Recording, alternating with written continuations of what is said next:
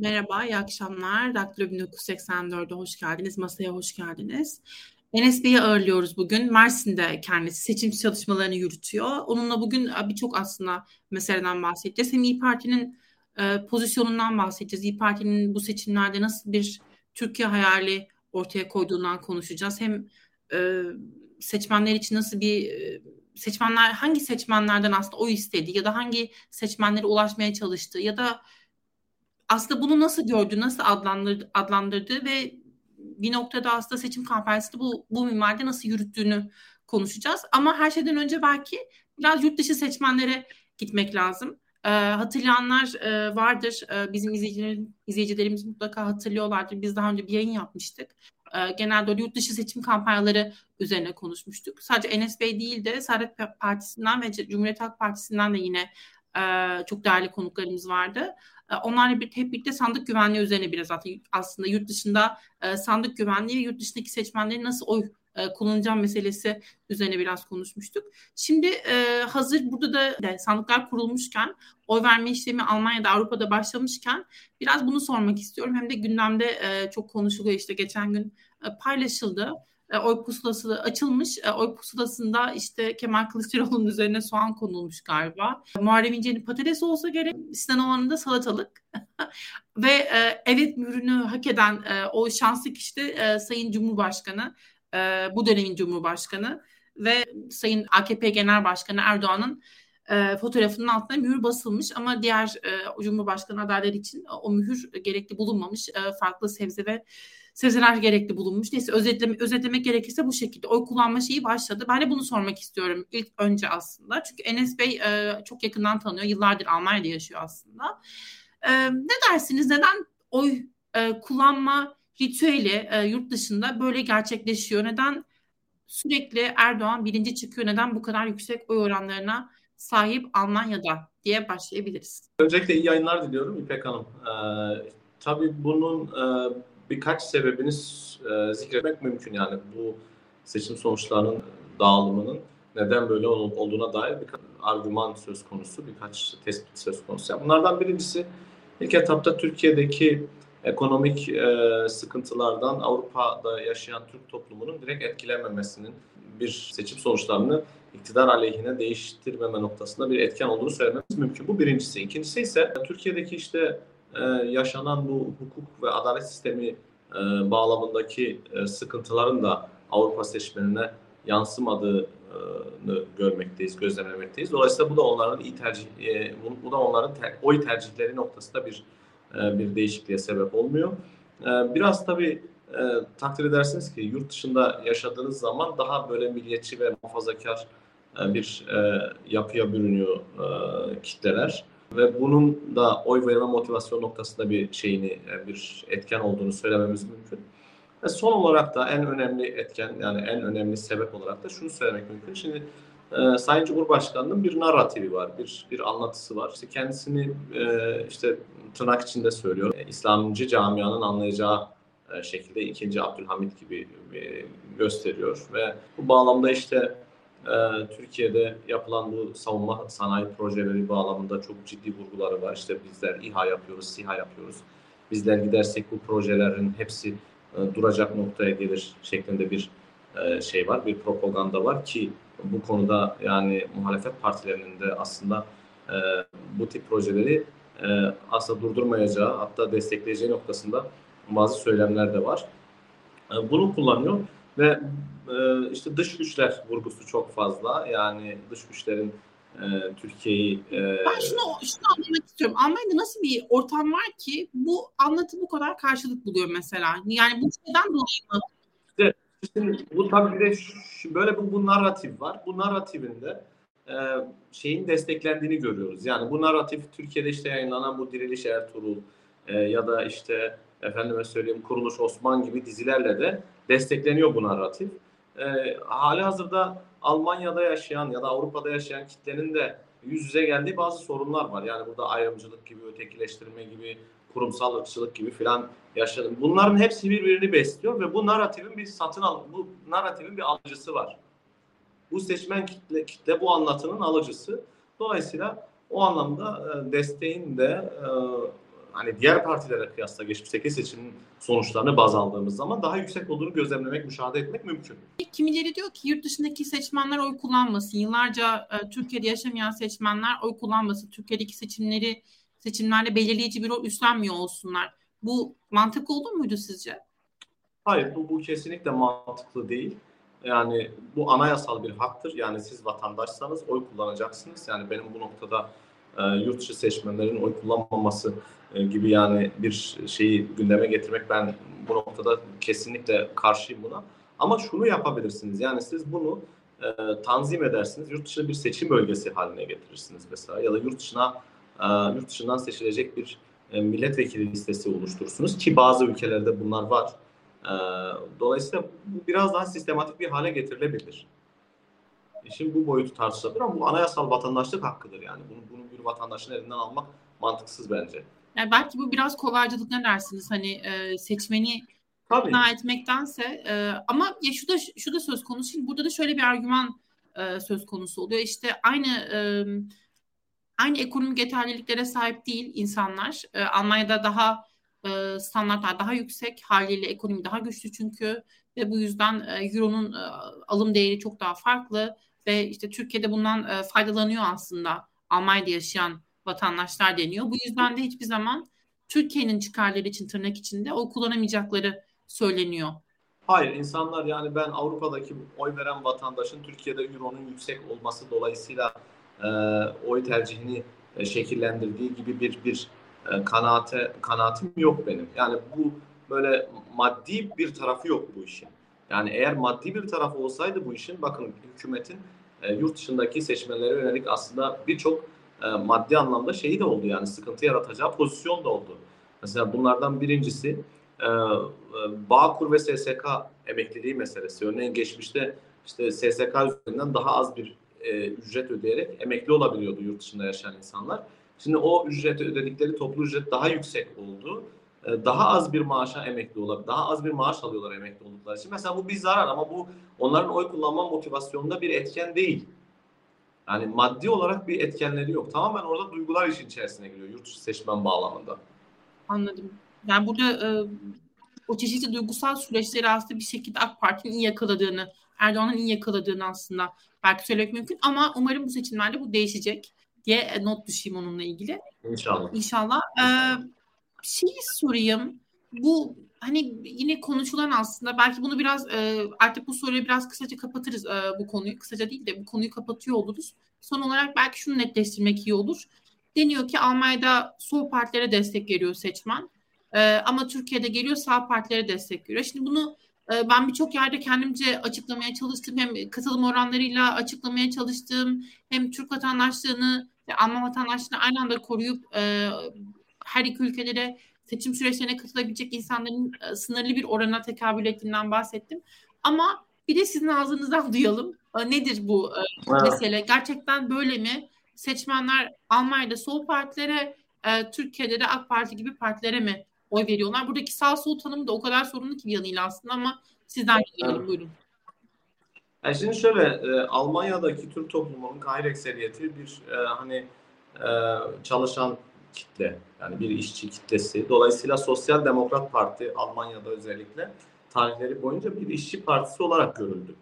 Yani e, ilk kuşaklar özellikle buraya gelen ilk kuşakları da bu e, besledi dolayısıyla buna bunlar bir sempati beslediler yani bu e, Sosyal Demokrat Parti'ye ve oy motivasyonları da bu şekilde şekillendi. Ama daha genç nesil Almanca Almanca bilen beyaz yakalı Almanya'da işte doğmuş, büyümüş, eğitim almış beyaz yakalı neslin oy tercihlerinin de daha farklı olduğunu görebiliyoruz Almanya'da. Yani onlar e, Hristiyan demokratlara da liberallere de oy verebiliyorlar. Hatta Yeşil Parti, Yeşiller Partisi'nde dahi siyaset yapan e, Türkiye kökenli işte e, genç nesilden insanlara rastlamak mümkün. E, fakat Türkiye'deki oy verme motivasyonları biraz daha farklı. Yani seçmen e, seçmenler Türkiye'de oy verdikleri zaman o e, Türkiye'deki oy verme kriterleri biraz daha farklı. Oradaki siyaseti takip ediyorlar. Yani bu böyle klasik bir sol sağ e, ayrımı değil, kategori, kategorizasyonu değil. Burada tamamen e, e, Türkiye'deki meselelerin e, içeriğiyle alakalı. O zaman biraz da sizin e, kendi Almanya e, serüveninize dönelim. Hem Almanya'da yaşayan biri olarak belki hem temsil ettiğiniz profil açısından hem temsil ettiğiniz kimlikler açısından ya da kimliksizlik açısından ya da ortaya koymaya çalıştığınız vizyon açısından biraz bunlara dönelim istiyorum. Şimdi siz kendiniz Almanya'ya hem nasıl gittiniz onu soracağım. Belki kısaca kendi hayat hikayenizden de bahsedersiniz hem. Hem de e, bu nasıl oldu da sizin mesela Mersin'den e, milletvekili aday olmanız gerekecek motivasyonu yarattı. Mesela neden Almanya'da health standartlarınız iyiyken e, orada kalmak, orada devam etmek değil de böyle bir şeyin altına gir- girmek. Hani bunu şu anlamda söylemiyorum. Siz işte wow dünyadaki en kutsal işi yaptınız, e, en zor işi yapmaya kalkıyorsunuz değil ama e, şu an mesela Türkiye'deki birçok gencin hayali Almanya'da yaşamak. Bunu siz de görüyorsunuzdur zaten. Hem Mersin'deki temaslarla hem çevrenizden duyuyorsunuzdur. Ya ben işte Almanya'ya geleceğim, şöyle yapacağım diyen bir sürü insan var Türkiye'de. Özellikle de gençler bu şekilde düşünüyor. Evet. Bunu hem siz çok iyi anlarsınız hem de bunun ciddi bir sorun olduğunu farkındasınız aslında diye düşünüyorum. Bunu biraz açmanızı isteyeceğim. Kendi hayat hikayenizle belki biraz bütünleştirerek aslında. Orada çıkardığınız dersinde mesela, şöyle bir sırtını sıvazlayıp size bunu söyleyen bu e, istekle gelen kişinin ne söylemek istersiniz? Yani bunu bir de canlı söylesek aslında ne güzel olur. Tabii tabii memnuniyetle. Ya şöyle tabii ben eğitim için Almanya'ya geldim. Yani 20 yaşına kadar Türkiye'deydim. 20 ee, yaşından sonra Almanya'ya üniversite eğitimi almak üzere geldim. Almanya'da Essingen Üniversitesi e, bilgisayar mühendisliği bölümünden mezun oldum. Ee, daha sonra işte Almanya'daki e, uluslararası şirketlerde farklı pozisyonlarda görev aldım. Arada bir bir yıl bir Japonya maceram var. Altı, bir yıl değil de altı ay e, Japonya'nın Higashi Matsuyama kentinde staj yaptım. Daha sonra uluslararası şirketlerde, otomobil sektöründe farklı pozisyonlarda görev yaptım. E, ben tabii orta gelirli bir aile çocuğuyum. Yani benim ailem e, orta gelirli bir aile. E, dolayısıyla üniversite okumak o kadar da kolay değildi Almanya'da. Hani hem çalışıp hem okumak e, ciddi manada bir külfetti benim için. E, ama tabii e, şunu söyleyeyim ben. Yani bu e, aynı zamanda beni yani bir yurt dışı tecrübesi beni çok ciddi şey yaptı yani beni o anlamda ciddi motive etti yani hani burada bulunmak tek başına mücadele etmek benim için ciddi bir motivasyon haline geldi ve ben e, tahayyül ettiğim, hayal ettiğim e, hem mesleğe hem eğitime hem e, hayata tırnak içerisinde söylüyorum bunu kabaca e, yani kavuşmuş bulundum Almanya'dayken. Hani bu tabii önemli bir şeydi benim için. E, Türkiye'ye gelme, Türkiye'ye dönme e, motivasyonu neydi? Yani niye e, Türkiye'ye geldim? Şimdi günün sonunda siz burada bir takım çalışmalar içerisinde bulunuyorsunuz. Yani içinde bulunduğunuz yurt dışındaki iş hayatında bir takım birikimler elde etmiş oluyorsunuz. Bir takım deneyimler kazanmış oluyorsunuz ve bunu bunu bir şekilde belli bir zaman sonra bunu e, kendi ülkenizde de aktarma noktasında bir şey gelişiyor sizde. Bir bir e, bir motivasyon oluşuyor. Yani benim temel motivasyonum buydu açıkçası. Hani ben e, üzerinde çalıştığım konularda Türkiye'nin kalkınması noktasında bir takım katkılar sağlayabilirsem e, kendimi herhalde dünyanın en mutlu insanı addedecektim. Yani en azından öyle düşünüyordum ki hala da öyle düşünüyorum bu motivasyonla. E, bu bağlamda e, bir kapı açıldı siyasette bize. Mersin benim ailemin e, önemli bir kısmının çok geçmiş yıllardan beri yaşadığı e, büyük bir şehir. Dolayısıyla bu minval üzere biz de buradan e, milletvekilliği adaylığı noktasında başvuruda bulunduk ve e, genel başkanımızın ve partimizin takdiriyle bugün buradayız. Yani şimdi gençlerin tabii Türkiye'de e, Türkiye'den Almanya'ya gitme noktasında ya da yurt dışına özellikle çıkma noktasında ciddi bir motivasyonları var. Bunu da ben sahada gözlemliyorum. Bunun tabii e, bunu ben nasıl görüyorum? Bunun temel sebepleri ne? E, belki bununla ilgili biraz konuşmakta fayda var. Yani e, Türkiye'de eğitim sistemi tamamen çökmüş durum. Yani çökmüş ifadesi belki biraz absürt bir ifade olabilir ama eğitim sistemi gerçekten sıkıntılı bir durumda. Yani üniversiteler... Sistem yok. Eğitim sistemi. Evet. Yani, kısmı yok. Üniversitelerin, üniversitelerin durumu çok çok iyi değil. Yani kalifiye eleman yetişme nokta yetiştirme noktasında sıkıntılar var. Ee, ve burada ciddi bir düzensizlik söz konusu. Ve insanlar kendilerine daha iyi eğitim alabilecekleri, daha iyi bir yaşam e, kapısı aralayabilecekleri bir mecra arıyorlar ve yurt dışı bu bağlamda öne çıkan ilk imkan oluyor. İlk e, ilk fırsat oluyor. Dolayısıyla bu anlamda yurt dışına çıkma motivasyonu ortaya çıkıyor. Aynı zamanda tabii şimdi üniversiteden mezun olduktan sonra iş bulma e, durumu da ayrı bir motivasyon. Yani yurt dışı bu anlamda bu ikisini perçinliyor. Yani hem eğitim hem e, şey yapma hem gitme. Ben, ben yurt dışına gitmeye temelde hani eğitim alma noktasında ben karşı değilim. Yani insanlar yurt dışına gidebilirler ki ben de gittim. E, yurt dışında üniversite eğitimi alabilirler. Ama e, yurt dışında kalma noktasına gelince yani yurt dışında da şüphesiz herkesin bu özgür tercihidir. İnsanlar yurt dışında da kalabilirler, yurt dışında da yaşayabilirler, hayatlarını idame ettirebilirler. Ama yurt dışından giden her genç beynin orada kalması demek bu kendi ülkemiz adına bir kayıp olarak e, önümüze çıkar. Ve bunun faturası da ağır olur. Yani bunun bu rakamlar arttıkça, bu sayı arttıkça bunun e, faturası ülke için ağır olur. Çünkü e, bir ülke kendi öz kaynaklarıyla vardır. Yani ayakta durabilir. Eğer gençlerimiz bu noktada ülkede kendi ülkelerinden çıkıp bir daha dönmemek üzere yurt dışında e, bir yaşam hayal ederlerse e, bu ülkemiz için bir sıkıntı olarak ortaya çıkar. Yani ben de aslında biraz da bu motivasyonla yani bu motivasyonla yavaş yavaş işte mesleğin mesleğimde böyle tam tecrübe edindiğim bir yaş aralığında dönerek bunu siyaseten de Türkiye'de Türkiye'ye yansıtma noktasında bir karar almış bulundu. Yani umut ediyorum e, siyaset de başarılı oluruz ya da olmayız bunu e, gelecek gösterir. Ama e, bundan sonra hayatımızın her aşamasında e, hem Türkiye'mize hem Almanya'ya e, katkı sağlama noktasında faydalı olabiliriz. İki ülke arasında köprü olabiliriz. Burada Almanya'da edindiğimiz, edindiğimiz tecrübeleri Türkiye'ye aktarabiliriz yani. Bu te- temel motivasyonu da buydu aslında. Ee, durum bu yani özetle. Çok güzel bağladınız. Ee, bir izleyici sorusu var. Onu e, sormak istiyorum. Sizi meclise e, taşıyacaklarmış. Size oy verecek. Ee, neden İyi Parti? Partinin merkeze oturma düşüncesi bunda etkili mi diye. Burada da aslında şeyi sormak istiyorum. Şimdi Türkiye ile Almanya siyasetini kıyaslarken bu daha çok benim e, kendi alanım zaten. Ama sizin de gözlemleriniz vardır mutlaka. Bizde mesela sürekli bir e, kimlik e, meselesi var. Herkesin böyle kendini nereye ait hissettiği, bizim doğuştan bize atfedilen aslında, bize söylenilen şu olduğumuz e, söyleniyor ve sonrasında başka siyasi aidiyetler de belki geliştirmemiz bekleniyor. Ama oysa ki e, işte ne bileyim vergi politikasından enerji politikasına, çevre politikasına kadar birçok seti değerlendirebiliyor olsak belki daha güzel olurdu. Sizin mesela siyasete böyle bir ek yapma derdiniz var mı? Çünkü bunu önemli buluyorum aslında. Çünkü Almanya'da bunun öyle yapılıyor olması bence kaliteyi çok fazla artırıyor. Tabii ben şunu söylemiyorum. Ya, Almanya'da kimlik siyasette belirleyicidir ya da belirleyici değildir gibi bir şey söyleyemem. Bu çok iddialı olur. Ama bence bunun payı daha az. Ama Türkiye'de bana sorarsanız bu kimlik meselesi çok etkiliyor. Sizin orada düşünceniz ne? Onu merak ediyorum. Ya ben şöyle kimlik siyaseti ben asla yapmadım, yapmam da yani benim bu alanım da değil. Ee, bu konuda bir şey e, motivasyonum da yok. Onu çok net söyleyeyim. Yani ben e, bilgisayar mühendisiyim.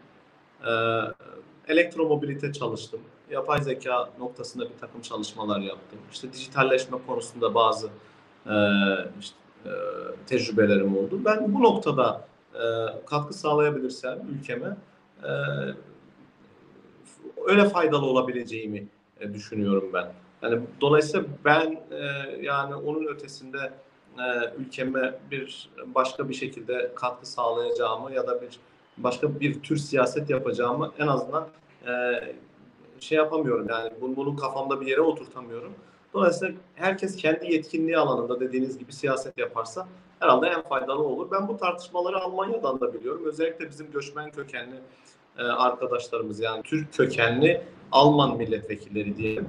E, bunlar mesela özellikle siyasette bir noktaya geldikleri zaman hemen bunlar için ilk atfedilen ya da ilk hayal edilen e, görevler göçmenlerle alakalı, göçle alakalı görevler oluyor. Şimdi mesela tanıyorum bir tanesini iyi bir ekonomist. Yani diyor ki ben ekonomistim. Bu alanda e, maliye alanında bana bir görev verilirse ben bunu yaparım ya da bu konuda ben görev yapmak isterim. Bu konuda ülkeme katkı sağlamak isterim. Dolayısıyla ben ben de böyle bakıyorum olaya. Yani ben kimlik siyaseti noktasında benim herhangi bir e, şeyim olmaz. Ne motivasyonum olur ne de bugüne kadar yaptım böyle bir şeyi yapmak da istemiyorum. Ben e, teknolojik ülkenin teknolojik dönüşümü bağlamında ülkeme katkı sağlama noktasında e, aktif olmayı e, hedefliyorum. İyi Parti merkeze mi oturuyor? İyi Parti e, uzun zamandan beridir aslında merkez parti olma iddiasında olan bir parti ve İyi Parti e, aslında Türkiye'nin bundan sonraki süreçte de e, siyaset sahnesinde göreceğimiz merkez partisi. Yani bunu söylemekte de ben bir beis bulmuyorum. Dolayısıyla İyi Parti de Türkiye'nin her e, e, her renginden e, insanların siyaset yapabileceği bir alan söz konusu. E, benim katılımım yani ben katılımımın tamamen kendi e, e, mesleki tecrübem, e, iş hayatım ve e, e, akademik arka planımla al- alakalı olduğunu düşünüyorum. Bunlar belirleyici evet. oldu sizin katılımınızda yani. Ee, şimdi Mersin'den adaysınız. Az önce ona gelecektim zaten. Siz de biraz e, değindiniz. Yani sağdasınız zaten. E, biz yayın öncesinde konuşurken e, kaç kişinin elinizi e, sıktığından da bahsetmiştik. O kadar yüksek bir e, orandan bahsediyorum. Bu, bu size şu imkanı sağlıyor.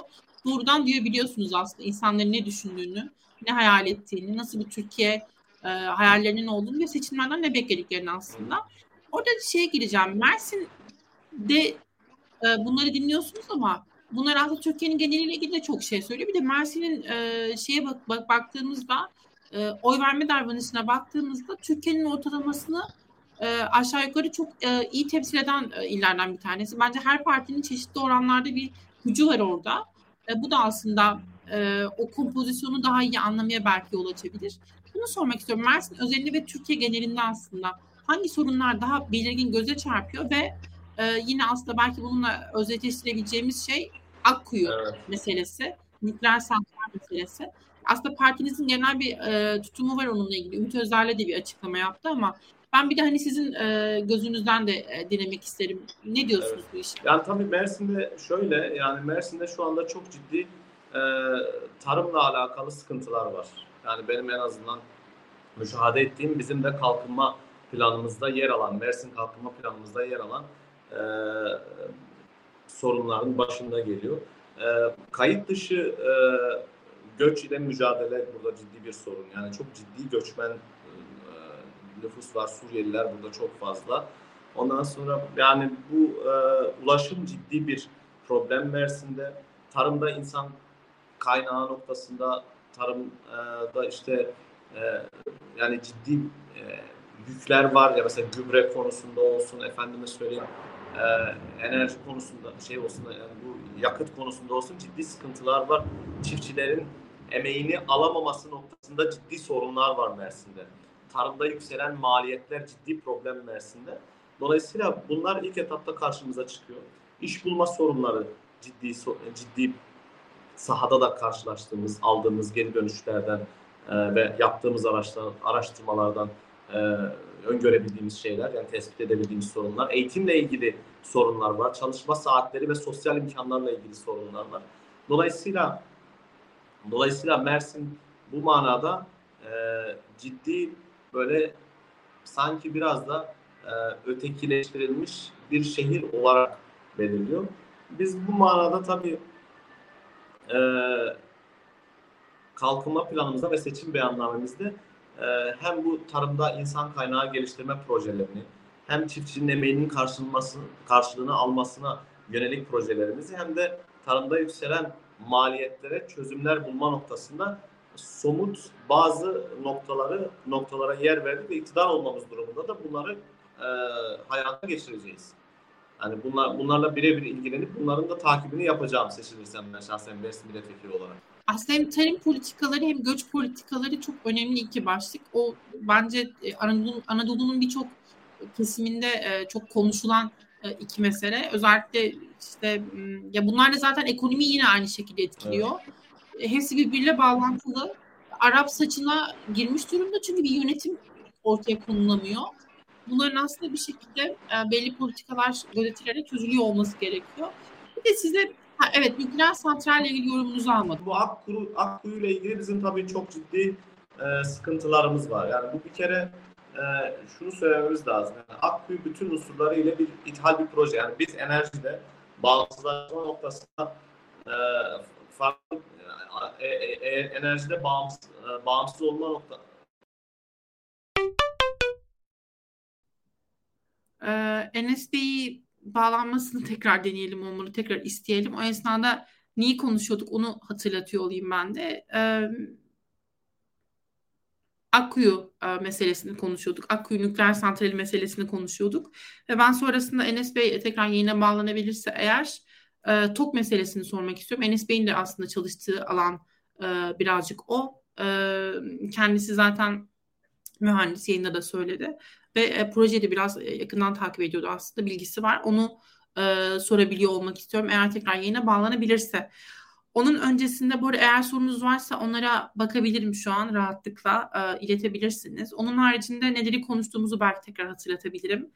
Almanya'daki e, seçmenleri neden böyle yaptı tırnak için onu e, konuştuk. Onu sordum e, Enes Bey'e. Çünkü kendisi yıllardır Almanya'da yaşıyor. O da Türkiye'den e, Almanya'ya göçmüş. E, 20'li yaşlarında üniversite eğitimi için ve sonrasında da Almanya'da kalmış ve Almanya'da e, hali hazırda çalışıyor. O yüzden Almanya'daki bu arada hani hem ayrımcılık meselelerini hem buradaki diasporanın meselelerini e, kendisi takip ettiği için aslında bilgi sahibi. Ondan e, biraz dinlemek istedim. Neden Alman ya da yaşayan insanlar e, AK Parti'ye daha oy e, vermeye eğilimli e, hareket ediyorlar diye. Tabii burada bazı meseleler var. E, onlardan da kısaca bahsettik aslında. Yani seçmenin e, seçmen olarak oy kullanabilecek insanların bir kısmının e, aslında e, bizim konuştuğumuzu çünkü bu insanlar her ülke, her iki ülkede birden oy kullanamıyorlar. Çok az yüzde üçlük gibi bir oran olsa gerek çifte vatandaşlığını koruyanların oranı. Onun haricindeki insanların bir kısmı Alman vatandaşı oldular, bir kısmı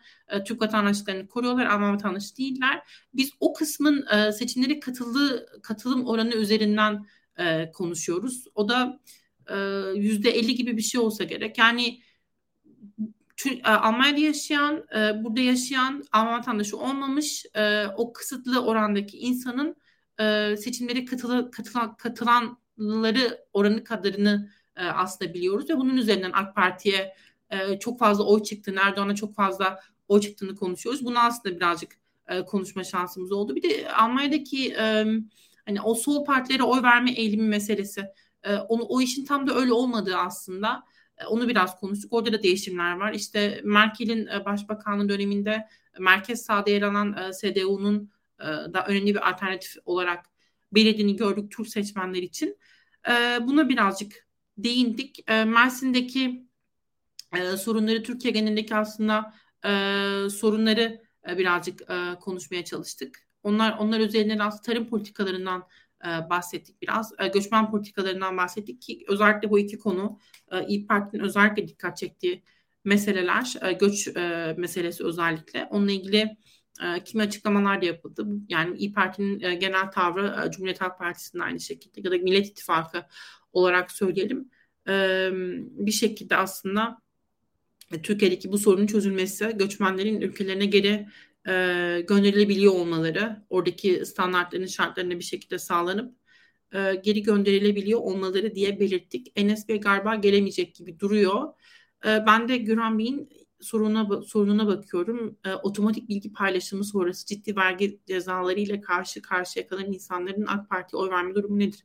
Valla göreceğiz. Şimdi e, hani şey konuşmak mümkün olur mu bilmiyorum. E, yani o sonuçları henüz görmeden bunun üzerine konuşmak ne kadar mümkün olur bilmiyorum ama herhalde orada bir şöyle bir şey var. Enes Bey de bahsetti az önce. Bir narratif var aslında, bir anlatı var.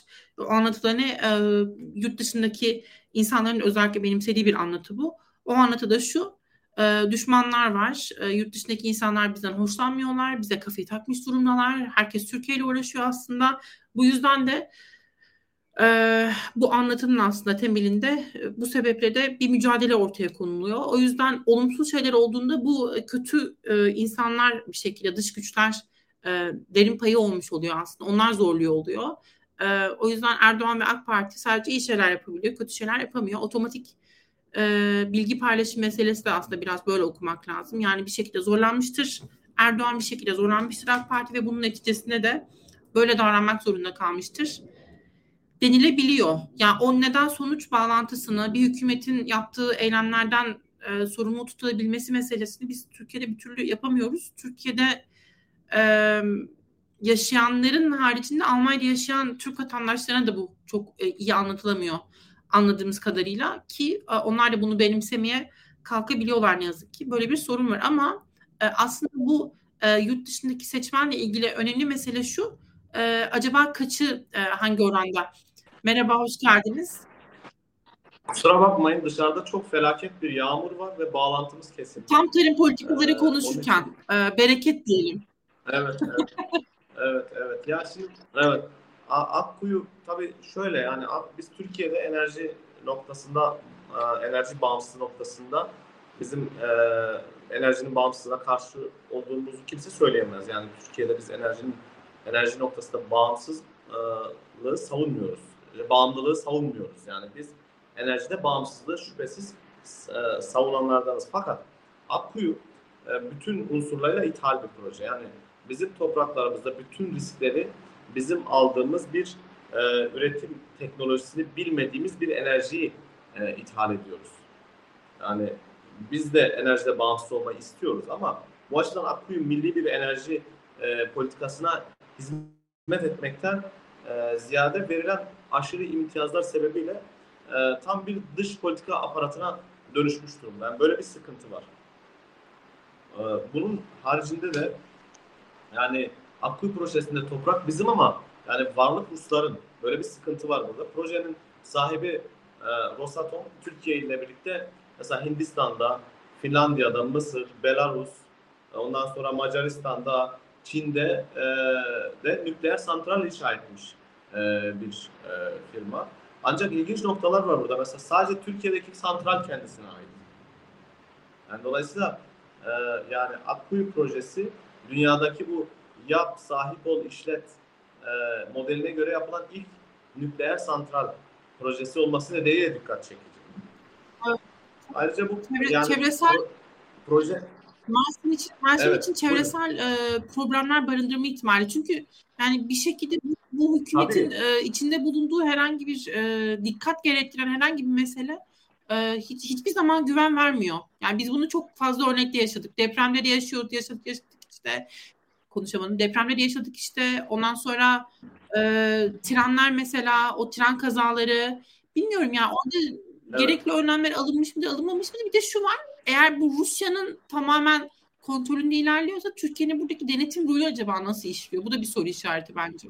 Tabii yani ben işte tam onu söyleyecektim. Siz e, söylemiş bulundunuz. Yani bu çevresel anlamda da ciddi sıkıntı oluşturabilecek bir e, proje olarak görüyoruz biz bunu. Yani bu, anla, bu manada da sıkıntı çünkü burada ciddi tarım arazileri var. Yani siz bir nükleer santrale e, istediğiniz kadar güvenli olduğunu söyleyin. Yani biz bunun aynısını mesela 2011 yılıydı zannediyorum. E, Fukushima e, olayında da yaşadık ki bu e, Türk şeyde Almanya'da 60 yıl e, Baden-Württemberg eyaletini yöneten e, Hristiyan Demokrat Parti'nin iktidardan devrilmesine ve bir daha iktidara geçememesine sebebiyet verdi.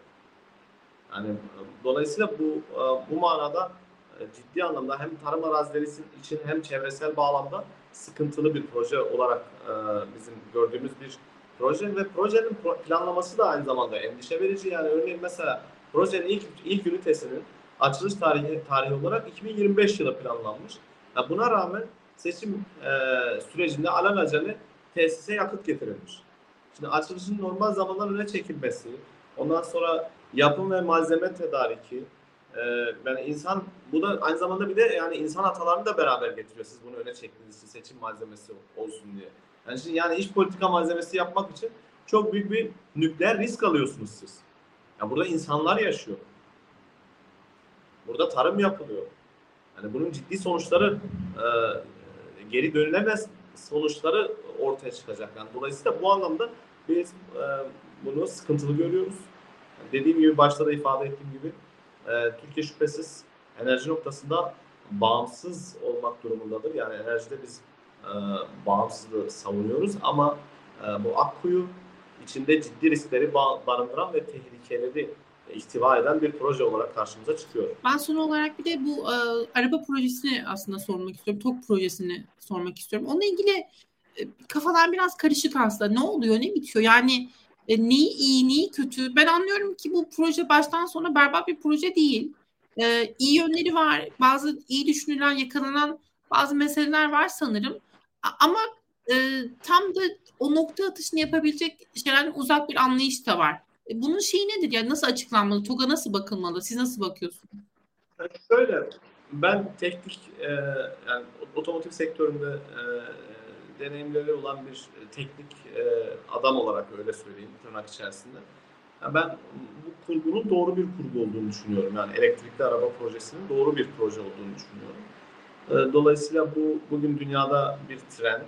Elektrikli arabaların yapılması gerekiyor, gerekmiyor değil.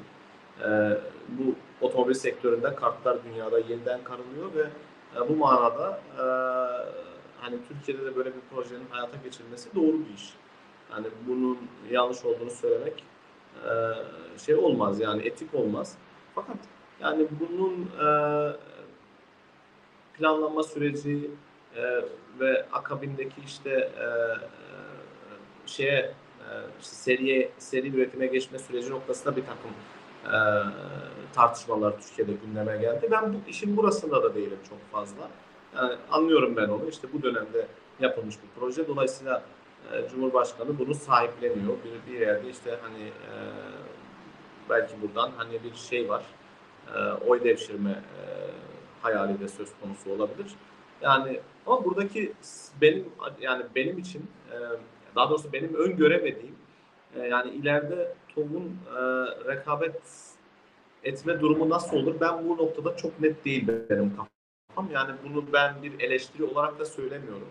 Bu bir tespit sadece. Yani bugün e, Çin'de 600 civarında elektrikli araba projesi olduğunu biliyorum ben. Eğer zihnim beni yanıltmıyorsa onu da ekleyeyim.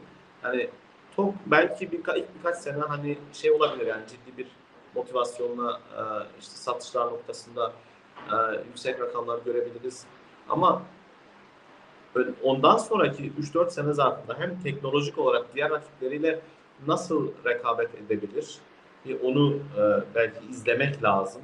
Hani dediğim gibi bu bir eleştiri değil, bir izlemek lazım. O konuda kafam çok net değil benim. E, bu dönüşümü yakalarsa ne ala, bu çok güzel olur. Ama bu dönüşümü yakalamamanın e, şeyi ne olur, yani riskleri ne olur? Hani e, onu belki ama zannediyorum bu projeyi kurgulayanlar bunu da düşünle, düşünmüşlerdir diye diye e, düşünüyorum. Yani benim hani gelecekte rekabet edebile, ede, rekabeti noktasında bir takım soru işaretleri var kafamda. Diğer kendi rekabetle ilgili soru işaretlerinin sebebi de aslında yeterince ucuz olup olmadığı meselesi belki. Ya da evet. ne bileyim finansal olarak ayrılan bütçeyle ilgili belki orada bir problem olsa gerek. Yani şimdi siz bir ürün üretiyorsunuz e, ve karşılığında bir şey istiyorsunuz. Yani bir bedel istiyorsunuz. Şimdi bu ürettiğiniz ürünün benzeri kalitesinde bir ürün sizin istediğiniz bedelin altında bir bedele satılıyorsa sizin onunla rekabet etme gücünüz kalmıyor. Bu noktada Çin'de piyasaya çıkan e, elektrikli araç projeleriyle e, rekabet edilebilecek mi? Bu benim kafamda çok net değil. E, ve e, ha, ama bu şey anlamına da gelmiyor. Yani ha, bizim böyle kaygılarımız var, biz bu projeleri yapmayalım manasına da gelmiyor. Yani yapılması gerekiyorsa yapılmalı. Ee, rekabeti sağlayabilmek için, rekabet gücünü arttırabilmek için de azami gayret gösterilmeli. Ee, ve e, ama tabii dediğim gibi hani e, burada tabii bir takım işte tartışmalar oldu. Üretim, seri üretim mi, değil mi, prototip mi falan. Ama bunlar dediğim gibi hani çok şey meseleler değil. Yani benim çok böyle hani ee, benim için tali meseleler. Önemli olan projenin gerçekleşmiş olması ve e, ayaklarına ayakları üzerinde durması, elle tutulabilir bir şeylerin ortada olması. Ee, tamam. O zaman yayını kapatmadan önce belki eklemek istediğiniz son bir nokta varsa onu alayım. Ben yurt dışında yaşayan bütün vatandaşlarım tekrardan e, ülkelerindeki bütün e, işte sıkıntıları ve e, ülkedeki bütün e, bu e, son dönemde ortaya çıkan sorunları da düşünerek sandığa gitmelerini temenni ediyorum. Türkiye'nin demokrasisine katkı sağlamaları noktasında kararlarını doğru almalarını diliyorum ve umuyorum ki önümüzdeki süreçte Türkiye herkesin refah içinde yaşayabildiği, çocukların, gençlerin geleceğe umutla baktığı bir ülke hal ülke ülkeye dönüşür ve bu manada da bu imkanı bize sağladığınız için size teşekkür ediyorum. Estağfurullah. Ben çok teşekkür ederim zaman ayırdığınız için, zaman bulabildiğiniz için bu yoğunlukta. Ee, izleyicilere de çok teşekkürler. Lütfen yorum yapmayı unutmayın. Yayını beğenmeyi unutmayın. Paylaşmayı unutmayın. Ee, önümüzdeki günlerde yine görüşmek üzere.